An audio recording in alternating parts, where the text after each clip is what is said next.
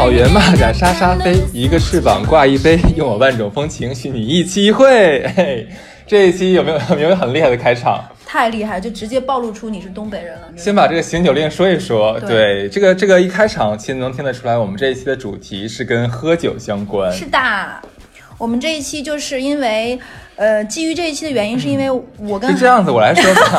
对，你应该没有喝就开始醉了，是不是？上头，昨天晚上也有点喝多。哎，我们在策划新的一期节目的时候呢，小乐就是非常严肃的跟我讲说，一定要让我采访他一期。对，我说采访什么呢？他就说采访他喝酒喝大了的之后的故事。对，就是可以跟大家说一下，就是我很爱喝酒，但量又极浅，就是量少。对，就是喝的就是很爱喝，频率很高，但是很容易醉。就是我喝醉大概分为稍微有点醉和深度的醉和其实已经断片但还很嗨的醉，但是很不幸，我跟哈斯的友谊已经进化到直接跳过了前两段，直接进入到第三段这个阶段。就本来我们以为刚开场，但在我们还没有反应过来的时候，他已经大了，就这样子。而且我大了之后异常亢奋，和没喝醉的时候一样亢奋。嗯，是。对，所以我们这一期其实就是为什么让他采访我呢？因为我虽然喝多次数大概也就5-6次，但我觉得你根本都不需要我采访，你可以自己来。自问自答。对，我每一次喝酒的经历都非常的精彩，并且我还在很多的地方喝酒。我先去蒸桑拿，然后你自己录完这一期好了。不要，我需要你批判我，就是。那这样好，那其实我想问一下，你第一次喝大出糗是什么时候，什么事儿？第一次喝大出糗，天哪！就第一次喝大出糗是在2年之前啊。对，真的、啊。第一次喝大，之前没有那么大过。哦。你要喝到最大，还是说不是？你就想你觉得出糗，第一次出糗就好了。那真的很糗。本来想这个故事作为押宝呢，就先讲起来。我第一次喝多的时候是刚毕业没多久，13年的时候。那一次喝酒呢，就是大家喝了很多种酒，就是那个时候很流行喝各种小众啤酒啊、小众洋酒啊、鸡尾酒。大概我们那一场就是走 one by one 的路线，我跟我前任还有我们的一圈好朋友。当我们喝到第3家的时候，这里插一句啊，小乐是那种喝酒不上脸的人，就是你永远不知道。我他妈的服了你了，你不仅平常插我，连自己都插。对，等一下再插一句，我们这不是罐头笑声，还有插中插，啊、不得了，插王。对，我们这不是罐头笑声，是我们现在每一期都会有一个现场嘉宾。对，就是我们请了一只鹅，莅临现场来听我们节目，让我们时时能感受我们这个节目的热情。就是哎，你别看我插，但我还找得回来。就有这么好笑吗，朋友？就是我们喝到第3、4家的时候，其实没有喝多少，但我已经醉了，但所有人都不知道我醉了。然后我们喝完之后要回家，在12点的时候，我就坐上了我前任的车的副驾驶。我把自己的安全带系上的时候，我就说，我醉了。然后前任说。放你妈的屁！先喝多点你就醉。我说我真的醉了，把车窗给我摇下来，然后摇下来，然后我就以一种就是那种气若游丝的那种，当时我前任可能以为我在犯骚，就是有一种但其实我已经大了，但是呢，我自己还没有意识到，我就说，我好像今天吃的有点多。你根本哪天吃的不多？他就问我，他大声的灵魂拷问我，我说今天特别多，还喝了很多。然后他说还挺厉害，今天学会反思了。然后我说我有点想吐，他说那咱现在快吐。我说我还能抿一抿，抿到家里。但是那个车慢慢就已经开到那个高架了，你知道吧？很堵，而且那个时候高架每天晚上到了一定时间，它会封一段。就我们绕来绕去，已经绕到很远，我已经快不行了。我说我要吐。然后他说那你就摇下车窗，我来不及了。这时候最精彩的桥段来了。我看了看我自己，看了看他，然后我看了看他的衣服，今天穿的是 ZARA， 然后。我就把我的衣服兜了起来，然后看了看ZARA 都吐吧，我就全部吐在了我的衣服上。然后就这样，我们大概从浦西到浦东40分钟，我就兜着我的呕吐物。哎呀，恶心死了！我就兜着我吃了很多，大概。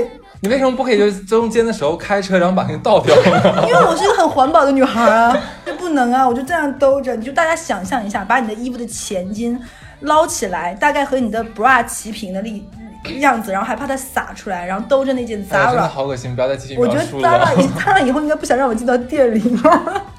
我不配穿它这么兜着。哎，那件衣服质量，你老公真的很能忍你。如果是我是你老公的话，我直接把你下车打个车走。可能就是因为这个原因，我们后来离婚了。这个心理阴影过不去。然后呢，我就兜着我的呕吐物。呕吐物。我觉得可能是长时间酒精有点大舌头，我就兜着我的呕吐物，一直到了我们浦东的家里。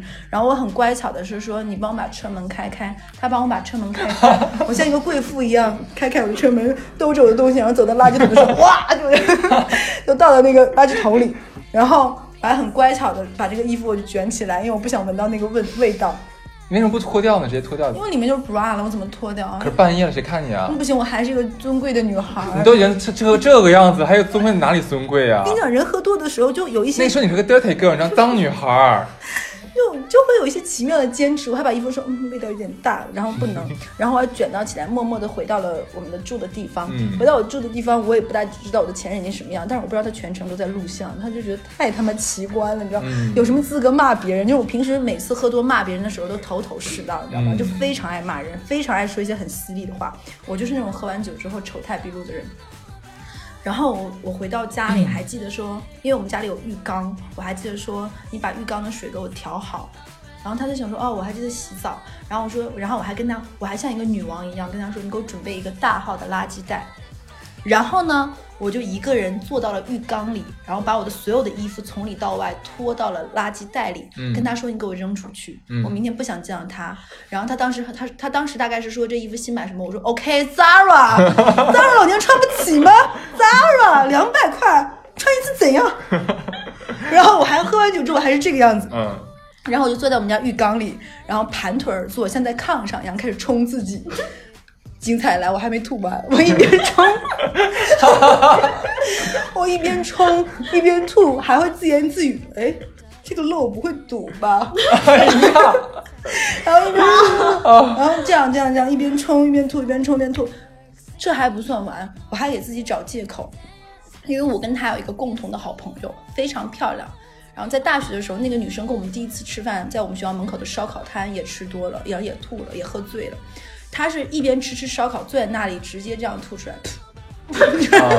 然后我就说，哎，我是不是比他那样好很多？我没有在外人面前丢人啊，我还回家，我还知道家在哪里。然后一边冲一边吐一边说。然后第二天早上醒来的时候，我什么都不记得了，就是什么时候回的家，吐到了 ZARA， 什么都不记得了。但你早上一起床之后，发现你家电视大屏幕上被你老公设着循环播放你昨天的吐的场景是吗？我至今只敢看一段，就只敢看 ZARA OK， 老娘穿不起，别的我都不敢看。真的太可怕了，那灾难你知道吗？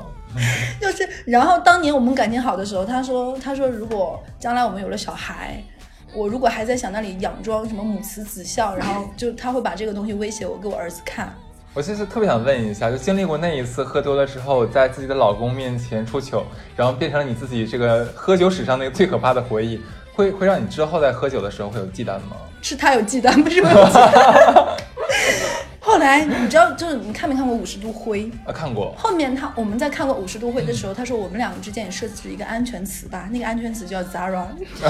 就只要我们大家一群人在喝酒的时候，他看到，因为我会很嗨。我喝不喝酒都很嗨，就比如说开始不停疯狂点酒摇手的时候，他就说 ZARA ZARA， 我大概就明白。而且在我没喝大多掉多之前，他说这句话的时候，我就会有点生气。这么多年没有修炼出很好的酒量吗？我还是当年那个我吗？我不是了啊！我还觉得自我感觉极其良好，但对，接着说，中间没有变化。其实刚刚小乐讲了一个，就是自己喝酒，其实酒量一般般，但是愿意喝完之后丢人的事情是吗？那我给你讲一个另外一个故事好了，就是我的好邻居皮子的故事。哎，可以直呼其名的哈，他、不要给他起外号的哈。皮子就是外号吧？来，你讲一下。其实就是我们之前那个艾伦的女朋友。关系全给他给捋顺了。对，艾伦，你记得在录你那些别人不太咋能听得懂的那个物理哦，Q 你一下。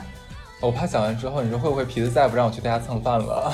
不会，你是他们婚姻的润滑剂。好，那我就直接讲故事了，因为毕竟是一对年轻的情侣嘛，两个人之间肯定有些小摩擦、小拌嘴，对不对？对。然后有一次呢，两个人正是又吵得很焦灼的时候，然后皮子因为是跟我住一个小区嘛，他就是说要来我家一醉方休，当然还有其他的朋友啊。我说那好吧，看得这么不开心，我说晚上下班之后可以来我家一起吃饭喝酒这样子。他说好，他说我一定要买很多酒，然后今天要一定要喝个大醉，酩酊大醉。我说那好，反正他家离我家很近嘛，我想喝多了也能送了回去。结果晚上我跟其他朋友已经到了，在等他。然后大姐说我到了，给我开门。我本来以为他会拎一个箱或者一提两提酒，就一提我们是6磅，不是是不是？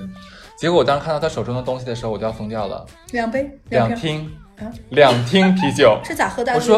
我说这个是什么？插播一下，这句话说到这里，我觉得这姑娘应该是个南方人啊，对，是个浙江人。哎，南方姑娘的酩酊大醉的这个体积。然后我看完之后我就懵逼了，你知道吗？最要命的是，如果说她真的喝2听啤酒的话，也就那么着了。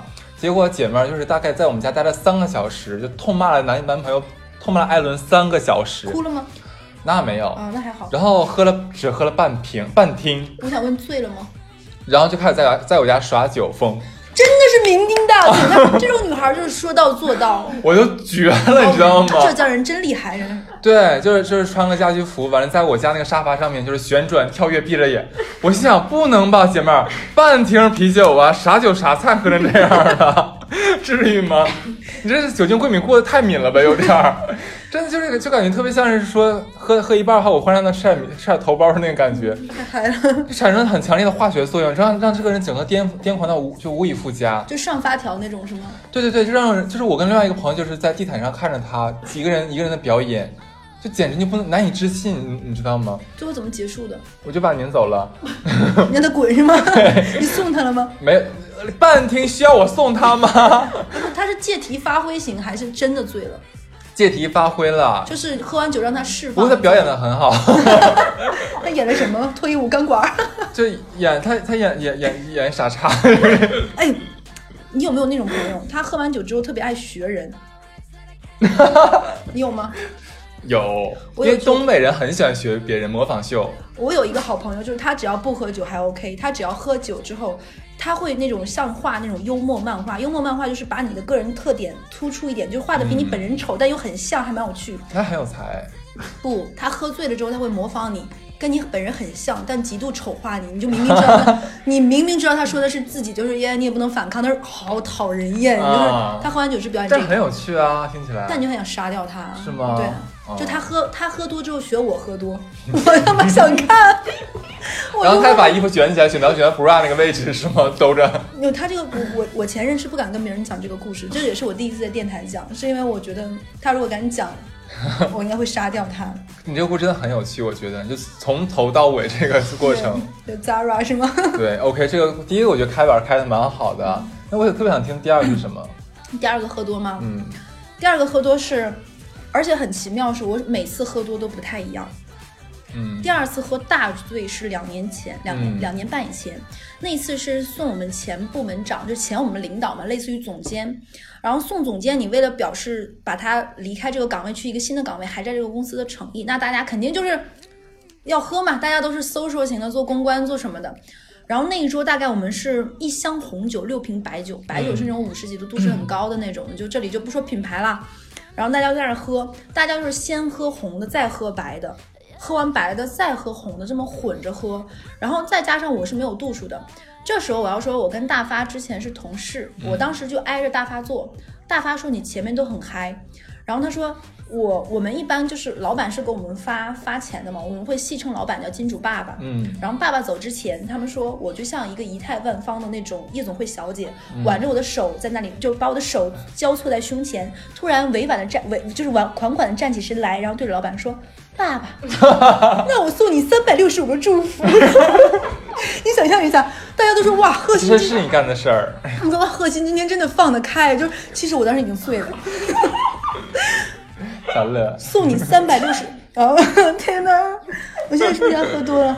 送你360个祝福，但是我老板已经傻掉了，你知道吗？就直接小乐这个样子，然后咚，这一杯喝下去了，然后我老板。然后我就拿着我的杯，就弄得跟 DQ 倒杯不洒一样，给全场展示。我喝酒，老板你的。然后我老板我这么有诚意，吨也喝掉，然后我坐下，这么过一会儿再来一个祝福，然后走起来，就是那种。然后我老板吨，我又在 DQ 掉杯不洒。哎，你看你特别，你这个表演特别像酒店里那个女经理，你知道吗？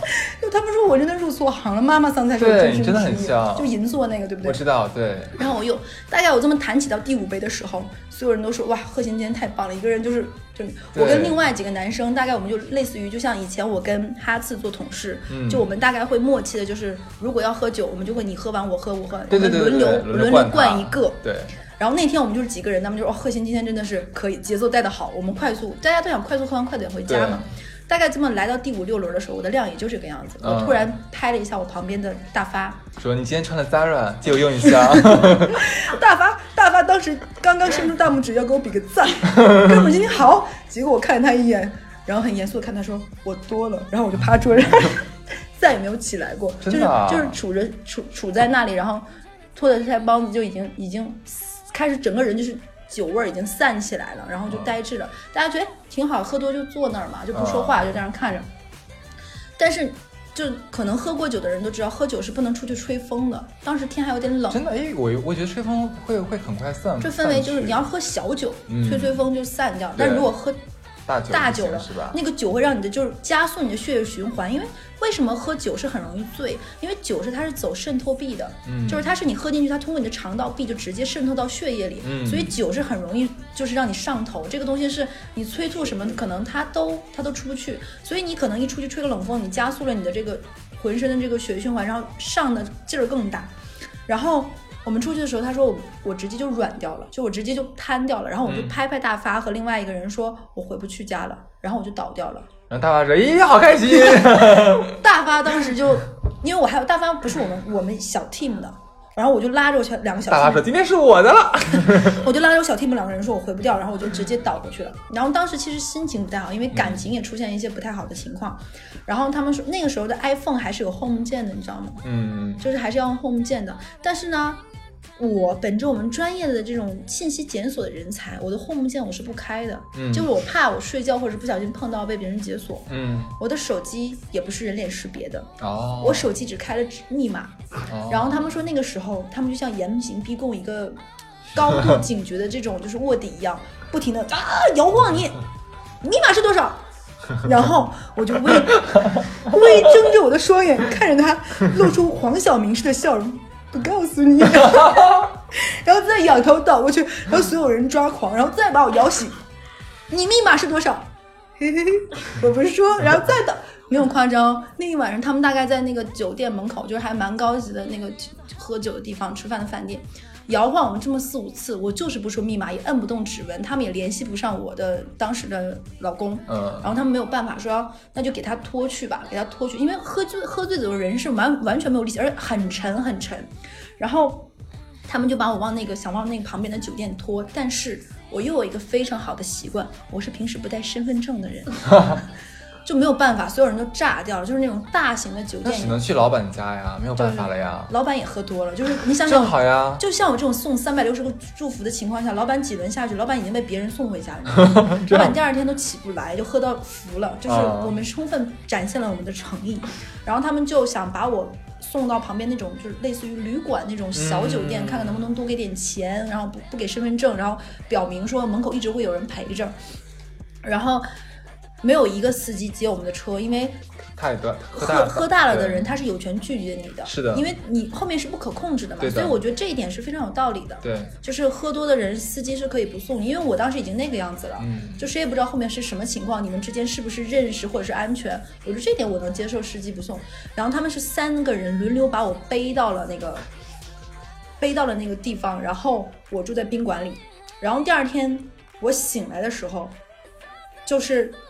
当你身处一个陌生的环境，醒来时我大叫一声，我就开始看衣服还穿着吗，然后就喊，然后门口敲门有人进来，他们就说 OK 一切都很好，我给你们复述一下昨天是什么情况，就是他讲完那个故事，我特别想问你，在你们整个集团这种跨国企业里面，你现在是什么样的口碑？你告诉我吗？谢天谢地，我把我这些前同事都熬走，他们都离职。哇，那你的名声散布得更远，别的集团也知道了。对，喝完那一次酒之后，再有任何的吃饭喝酒的时候，他们就说啊，贺鑫就喝这点酒，他妈这个能不能让大发给我那个大飞给我剪掉？大概哪个分钟？就是不要提名字，太丢脸了。就是小乐就给他喝这些就可以了，他不用多。然后可能第一次见到或者是不认识的客户啊 agency 或者是合作伙伴说，哎，干嘛不多喝点，大家今天宾主尽欢。我们同事 no no no， 你不知道是什么样的。就他是非常有原则，他秘密都不会告诉别人，然后你也送不回他回家，你自己要负责任。然后我就不用喝酒，就特别棒。其实我觉得你这个还真的还 OK， 你喝酒的时候即使吐，只是会有点就是无状，嗯，但其他还好，不会像酒后乱性啊，不会像酒后撒泼呀，然后酒后翻脸之类的。我上次给你们喝都没有撒泼吗？那个就还好了，那是小可爱了。哇，我觉得你们真的是很包容哎，是，你知道吗？上次他们来我家就是。刚才那个罐头笑声一样的，自己都不用 Q， 自己可以 Q 自己下一个节目。来，自己来。还有哈次，还有大发来我们家，我在他们都没有感觉到状况的时候，我就已经喝大了。嗯，自从那次喝大以后，大发就没有见过我。哎，真的哎，大发就躲着我。大发说有一次，还有第二次，毕竟他见过我365个祝福。是，而且我每次喝多之后都会有一个小标签，比如说第一次喝多叫 ZARA， 第二次喝多他们就说还见那次365个祝福吗？嗯、我每次都有。名字是大发现我第二次喝多之后就从我的人生中消失了，他不愿意再见到我。嗯，好，完了又想完了。对啊，但是你们就没有那种去每个地方喝酒。哎，我跟你讲个这个好了，就是说其实喝酒习惯的不同，因为咱们是北方人嘛，对吧？东北人，而且还是那我第一次到南方的时候，是我上多南。广西难不难？已经到两广地区了，太难了，对啊，难上加难。是啊，非常难了已经。然后第一次去那边，跟我同学去那边旅游玩。然后因为他妈妈是当地的，反正一个政府的领导嘛，然后就是会有下面的人来安排我们。正巧，其实也是对方好客啊。然后那个就是招待我们去喝当地的一个特产酒，叫什么桂花香，我记得很清楚，一个白酒。这种酒是喝起来没什么感觉，但是喝醉来的特别快。那个酒我隐约记得好像是50多度还是60多度。哇哦！但喝起来是不是甜甜香香？关键你要知道，我就是在那次之前，我从来没有碰过白酒，我连啤酒都是1两口的那一种。哇！然后到那边之后，哎呀，like a virgin， like the first talk，OK？、Okay? 为了不被屏蔽我或者是下架，我们都已经要一会儿，你是不是要说法文了？来，阿磊，就讲一下那个，然后那个对方那个大叔，他其实很热情好客，想让我们体验到当地的那种宾至如归的感觉，就说不行，你们来一定要喝，哪怕喝2-3口的话也要喝一下。我说那好，那我就是那一定要做到我们东北人的这个豪爽嘛，不能丢脸嘛，就硬着头皮喝，然后。就是开始那个大哥就说第一杯的时候说这样咱们就干了，我说干了不太好吧？多大杯？多大杯？白酒小杯吗？对，1-2杯那种的是吗？对，小杯。但是我也不行呀，我觉得你让我抿一口就可以了。然后后来润唇啊你啊，是我真的不行的。然后他就说那来我们干掉吧。我说好，我就说那个。第一次要是喝白酒干很难受，真的。但是我又不想丢脸，你知道吗？有时东北人是最后的骄傲。非常符合你的星座，是，然后无毒不丈夫。对，然后我那一刻那一瞬间脑袋过了很多，就是地球什么盘古开天辟地啊，女娲补天啊，我真的是厨的感觉。对，就感觉从那个录像就从盘古开天地开始录到现在的感觉。我的天哪！然后下一秒就说不行，喝了吧，眼含热泪，嘎一口啜进去了。等我啜进去之后，就是这时候我都想给你放一首《舞女泪》了。是，就肯定会很辣，然后就闭着眼睛把五官紧缩在一起。等我把就五官就是伸展开之后，我睁开眼。发现对方那个叔叔，他是抿了1小口。我说等一下，你不是说要干掉吗？他说哎呀对的呀，我们这边干掉的话就喝1大口呀。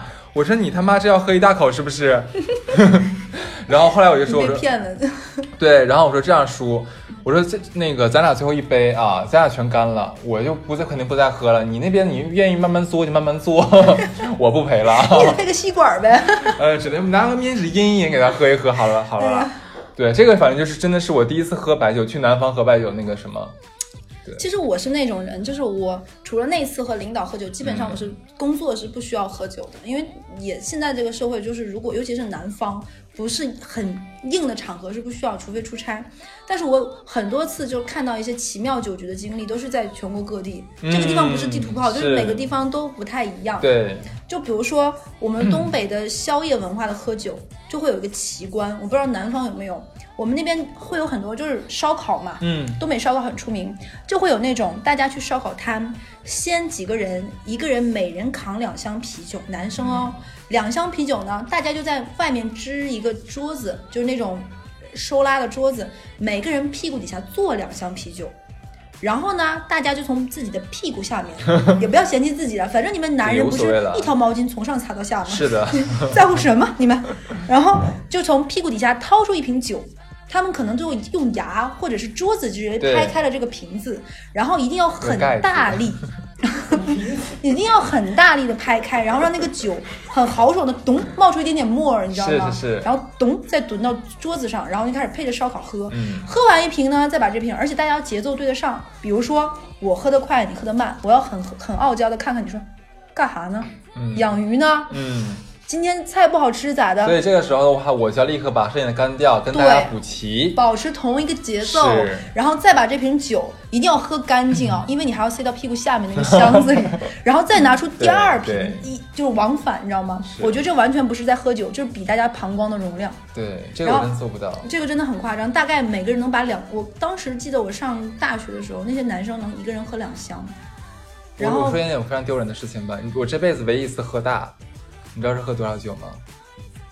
两杯，2瓶啤酒，然后我就喝到就是真的不省人事了。天哪，2瓶啤酒你是4个皮子？不是，他是听，我是瓶。哦，真的，如果强东是一个计量单位的话，皮子也可以做一个计量单位呢，叫皮学，这个叫。好，对，真的是不省人事，也是在喝那个吃烧烤的时候。然后被我另外一个朋友就是扛回了家，然后倒在家里面就整个说，我妈说我整个人是变紫色的了，茄子精，因为我真的很过敏。对，哦，你是喝酒过敏是吗？对，然后整个人变紫色，然后头剧痛，然后口齿不清楚，就说话说不清楚。对，那你这样跟我爸爸又很像哎，就小乐的爸爸是一个东北大汉，赛子很大，1.8米的身高，很壮，但是不能喝酒。是我也是。然后我妈妈是一个小小的人。就是个子小的人，对，我妈1.53米，我爸1.58米，哇，真的很小哎。对，就是我爸跟我妈走在街上，曾经被人开玩笑说，离远一看以为我爸拎了拉杆箱。你就知道东北人有时候说话有多贱，是不是？为什么要喝酒麻痹自己啊？真的是，很好笑哈。对啊，就以为我爸拎了个拉杆箱，就是你爸和1.53米，真很好笑。而且，对啊，而且我爸跟我妈两个人，如果说开玩笑在闹，我妈想要打我爸爸一下，就开玩笑打，我妈要助跑的，然后飞起来踢到了你爸的膝盖，就对。要小跑两步，然后再拍一下巴，他讨厌，就我妈是那种撒娇精。但是别看我妈小小的。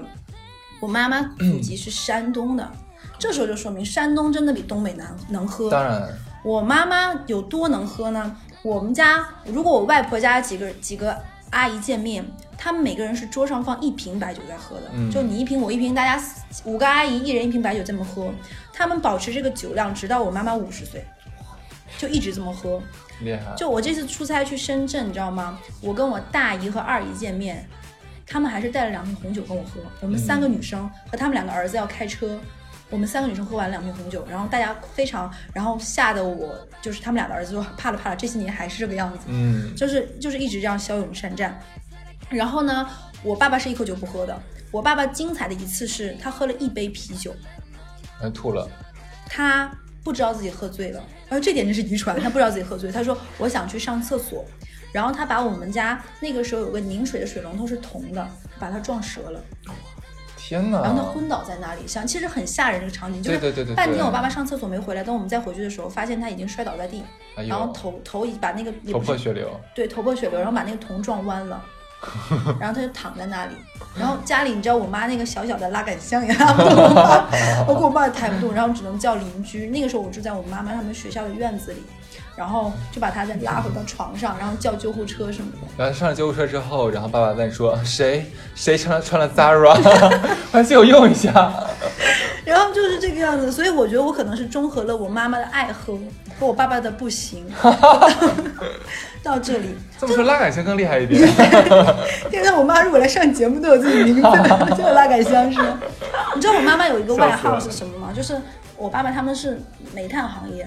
然后他们是煤矿，然后那个时候他们比如说我爸爸他们的同事来我们家会开玩笑说不跟我爸喝要跟我妈喝，说小乐妈妈的酒量就是他们叉叉煤矿的产量，你就想知道我妈有多厉害，我妈是可以把他们喝倒的。我还以为他们说是那个你妈妈的酒量堪比新秀丽和 Rimowa 这梗好像我妈妈就是因为我妈妈就是拉杆箱里的名媛是吧？是，对，就谁能想到1.53米容积那么大。对，不过我发现山东那边就山东和河南的醒酒令真的是非常的多，对，各种说法，山东什么主陪副陪副主陪是吧？我第一次去山东的时候就是这个样子的，他们在那里灌啤酒能把别人灌倒。你知道我听说一个特别可怕的事情，是咱们俩以前的一个同事，那个他当时是去那个咱们那边山东分公司出差，当天刚去当天就喝大了，然后晚上的时候就跟他宿舍不是同宿舍就同酒店的那个朋友就发现说他吐血了，胃出血了，然后他立刻把这件事情跟那个当地的分总就说那个啊我们这边叉叉叉今天喝太多了，的确明后天不能喝了。然后对方说啊真的这样太可惜了，这样子好了，我现在买药过去看你们。然后买完药真的挺感动的，还来看一看是不是？对啊，对，很体恤啊。对，因为已经半夜了，那个副总啊开着车过来看你，然后说来把药吃了，明天还可以喝哦。很可怕，你知道吗？我第一次去山东玩，因为我大学的时候。就像我这样一个 ZARA 女孩是，就上大学我们就去过很多同学家里，大家就是你去我们家一起旅游，我去你们家。我们第一次去山东的时候，我才知道那边的很多酒楼是有轮椅的啊，就是把喝多的人推出去，就是你怎么办呢？喝醉酒的人很重啊，像烂泥一样，就把这个人扶到轮椅车上，然后把他推出去，然后直接再抬到车上。所以拉手下去就是可以出轮椅了，对不对？你这个好冷啊，你这个家伙。然后就是这个样子。然后我们当时是去山东那边，你喝酒的时候，比如说那个是包厢里面的圆桌，你如果不幸坐的位置你没有选好，你坐到主陪，那么你这顿饭就要好好的喝，就喝到宾主尽欢。是，你坐在这里，那你的身份就是要陪好主陪那一桌，让大家都吃得很开心。其实我觉得这是一种喝酒文化，也并不算是陋习。就是如果说在这个里面如果你运转的很开心也还蛮快乐。然后我有一次去河南那边也是中原大省嘛，然后也是酒文化也是喝白酒的嘛。我们当时是那一桌上了一条鱼，我很爱吃鱼，我当时看了看大家都没有夹，我还想说这是让吗？然后我把那个鱼稍微拆散了一下，就是说拿公勺，然后说把那分，然后我夹了一块，我把那个鱼刚放到嘴里，那一桌的人纷纷举起了酒杯，说你知道你吃这块要喝几杯吗？我才知道那个鱼夹不同的位置代表喝不同的杯数，我当时应该是夹肚子还是哪儿，然后带着一串醒酒令，然后什么叉叉什么鱼什么什么什么样，这杯你要这块你要喝4杯，然后就带出了4杯的代价，就是这个样子的。是，反正那边很可怕就对了。对，然后我觉得我再往南方，我发现南方其实也很厉害。是是是，因为北方是什么样？北方喝酒是废话极多，可能大家就是一圈喝下来就是侃大山啊，就是叙旧呀，互诉衷肠呀，就是拉着手，恨不得就是说半天，然后才喝一杯。南方不一样。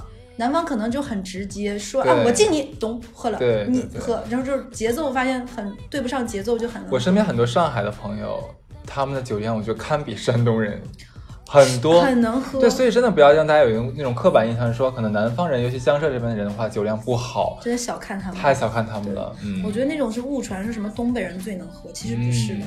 我觉得我们东北人在山东人面前和内蒙古面前是俯首称臣的。是，还有新疆人面前，新疆人很能喝。这时候要说一个我们全家人集体喝醉的故事。我有一个哥哥非常帅，他娶了一个内蒙古人，内蒙古的太太，然后但是不是蒙古族，就是这个女生是类似于家里有蒙古族的亲戚，然后那相当于结婚的时候，相当于是要在男方家办一次婚礼，在女方家再办一次婚礼，然后在办婚礼的时候，就是相当于我们会派一个车把女方家的亲戚都接过来，然后这个饭要吃2次，一个是在正式婚礼的前一天，欢迎你们远道而来，我不知道大家每个地方的习俗一不一样，大家这顿饭相当于是欢迎你，对不对？但也一定要显示出足够的热情，哎呀，你们家女儿嫁给我们家儿子，两方结成了这种情分。是，然后第2天才是正局。那可能对于证据而言会有一些很多商务层面的答谢一样的成分在，所以大家不能喝太多，但前一天一定要喝到开心和尽兴。然后呢这群人呢坐着是蒙古族的这群女方家亲戚来了之后，大家坐上桌，大概也就4到5桌。那一次我没回去，这是当天我妈妈给我讲述的。坐上桌之后，他们说直接派了一个人，他们坐的那个大巴下面的没有放行李，什么行李全都是酒，带着蒙古族那边的什么快60度的那些白酒，每个人桌上一个人的位置放了2瓶，就摆在自己那2瓶、啊、天哪，然后没有放杯，放了一个分酒器，就拿分酒器喝、就是、对，直接拿分酒器干、嗯、我不知道别人那边是什么样，反正北方很多这样子拿分酒器干，就每个人那里放着2个那种就是正装的白酒和一个分酒器，坐在那里一人两瓶这个白酒啊。然后呢他们非常的友善，他们这边是1人2瓶，给我们这边亲戚是1人1瓶，局面已经这个样子，人家是2赔1，对对对对，你还能说什么不好说什么、嗯、我爸爸刚才已经讲过了，这个拉杆箱的老公什么这样大家也知道，一杯啤酒就已经能把头撞弯的人，我的小姨父也差不多是这个样子。然后呢妯娌之间就是这连襟之间相互一望，就觉得这是要誓死奉陪的一个局，是因为那是我小姨父的儿子嘛，那大家都是这个情况。然后我妈妈其实和我小姨已经嘱咐了，说明天是正常，今天还是稍微悠着点，就是不能喝太多。一个是新郎的老公，对不对？不，一个是新郎的爸爸，一个是明天我爸还有角色在里面，可能是亲戚负责迎亲哪部分的。我怎么感觉真的我像喝多了呀？你一直都是这样，其实。然后呢？但是你就说，男人还是有面子嘛，尤其是北方男人，你们都已经这个样子，阵上拉开，我们就喝呗。当天晚上是怎么收场的呢？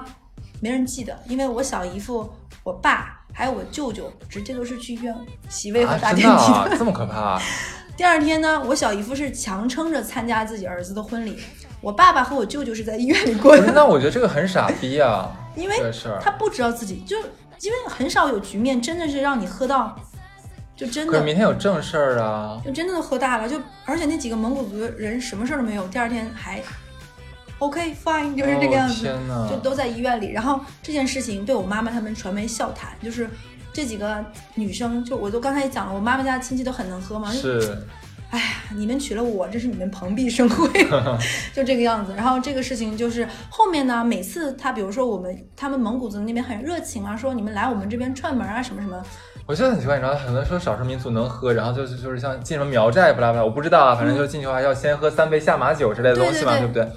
其实我觉得你说这个热情的话，我个人觉得其实有点道德绑架，是我就以他们的角度说，是我觉得我在热情的对待你，但并不是你觉得这样是热情被对待。其实我以前有点这么觉得，我会觉得是这样，但我后来发现是有的时候当我身处这个环境的时候是没有办法换位思考的，有些人是这个样子。后来我就觉得可能他确实没有办法理解，说酒有什么能喝醉人的，喝不醉的人或者是享受喝酒的人他是该不到那些不喝酒的人的。其实我觉得他是缺少一种换位思考的同理心。就之前我不知道听我们节目的人有没有人那个爱看康熙来的，有一期我印象很深刻，是讲那英讲他跟林志玲的一个故事。他是因为那英是东北人吧，我感觉是地图炮一样他去台湾的时候，因为那英在台湾很红嘛，他有很多歌是那个 KTV 爆款，什么白天不懂夜的黑什么，他是不用解释，他大家都知道，你先说事儿饭就喝多了吧就然后他去那边就敬林志玲酒，林志玲来敬他酒，就是那种林志玲就仪态万方的。哎呀，你让我，让你醒醒酒，我来讲，真烦死我了。记得有一次，在我们北京是嫣然基金的那个慈善晚宴，哇塞，你记性对吧？然后林志玲来这个那英这一桌来敬酒，就说啊，那英姐，我想敬你一杯酒。然后那英说好呀，啊、然后那英嘎一杯全干了。然后喝完之后发现，哎，他那个林志玲一口没碰。然后那个说，哎，你这不对啊！你说你这怎么能这样子呢？对不对？你来敬我酒，对吧？你还不喝，你让我很下不来台呀、啊。对、啊，你说你给我全干了他。然后这时候那个他说林志玲说我自己什么酒精过敏，对，不能喝，然后。不停的赔不是，然后旁边的助理还是经纪人，对对对对，反正最后让他全硬干起来，不然的话那英很那个什么，很尴尬的呀。对，然后呢，那个酒喝完，那英自己也说林志玲红的跟个蝎子似的，就全身都已经肿了。但我觉得那英讲这个话的时候，他没想到原来真能过敏成这个样子。所以我觉得就像我但这个我完全理解那英，哎，这个跟那个敬下马酒什么所谓的热情好客还不一样，是因为你主动来敬我的，对，是你自己先挑事儿的，那你自己活该了，对不对？但是我觉得像很多去什么苗贵州那边的时候，下来就先喝，还有内蒙还有新疆都是这个样子。我的天，我真的反正我觉得是有点被冒犯的。我觉得你刚才那英的那个故事有点像你去广西那故事，说我要敬你我干了，其实我这种是不太好。就我觉得这可能就是大家的脑子里的意识上的这种习俗或者习惯不太一样。 我说实话，不管我跟你讲骂我要说，我觉得这是陋习。难道你不就是享受别人来骂你吗？你知道我们的哈次会截图说，天啊，我们电台居然有人来骂我，真开心。对，有人骂我呀，下面对啊，但我也蛮开心的。所以我们这一期不是什么有营养的内容啊，就是告诉你喝完酒之后就是很丑啊，喝醉就是很难看啊，就每个地方都有，大家都是要小心一点。但这个时候我要说，我这么几次喝醉的经历之后，每一次喝完酒之后，第二天我都有关系很好的这种亲生闺蜜会很认真的跟我说，你这样是非常不安全的，你这样会有什么什么样的危险，你知不知道那天但凡饭桌上有一个人比如说不怀好心，或者是有人看管松弛一点，不会，有些我们都还好，就我们觉得你是那种天生自带这个贞操锁的人，所以说我们从来不担你做任何事情，我们只是害怕你伤害别人。你以为我们跟你讲说晚上回家路上小心，是让你小心别人吗？不是，我是让你小心自己呀。讨厌，对，你以为是什么？你理解错了，不好意思好吗？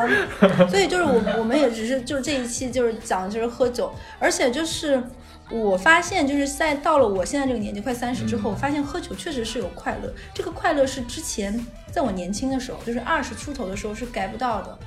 所以我也很喜欢小酌，对，就是喝完酒尤其是那种平时比较秉的人，或者是他有点放不开的人，我觉得一点酒可能你喝完酒之后能敞开心扉，但控制一下量我觉得是可能你会说出一些吐露真言，然后真心话和你的好朋友交流，我是觉得蛮好的。而且微醺的感觉的话，真的会让人体验一种跟平常你正儿八经是完全不一样的那种状态和心态，对，那感觉是非常好的。我有关系很好的朋友，她跟她的恋人，就是这是个女生，她跟她的恋人一直是有点处于一种没有办法很深层次的交流，因为他们俩就是那种大学谈恋爱就开开心心都是初恋，然后大家一直觉得走入社会之后好像还是这种有点像玩伴一样的谈恋爱，大家都没有触及真实生活中，比如说到底我们家是一个什么样的情况，你们家是一个什么样的情况，我们俩在彼此的未来人生规划里是否都有彼此，就是你是我未来人生轨迹中的一部分，我已经把你融入到我生活。他俩从来没有聊，我就一直好像就是怕触碰，很担心是不是对方心里没有那么在乎我或者怎么样，然后他俩就一直，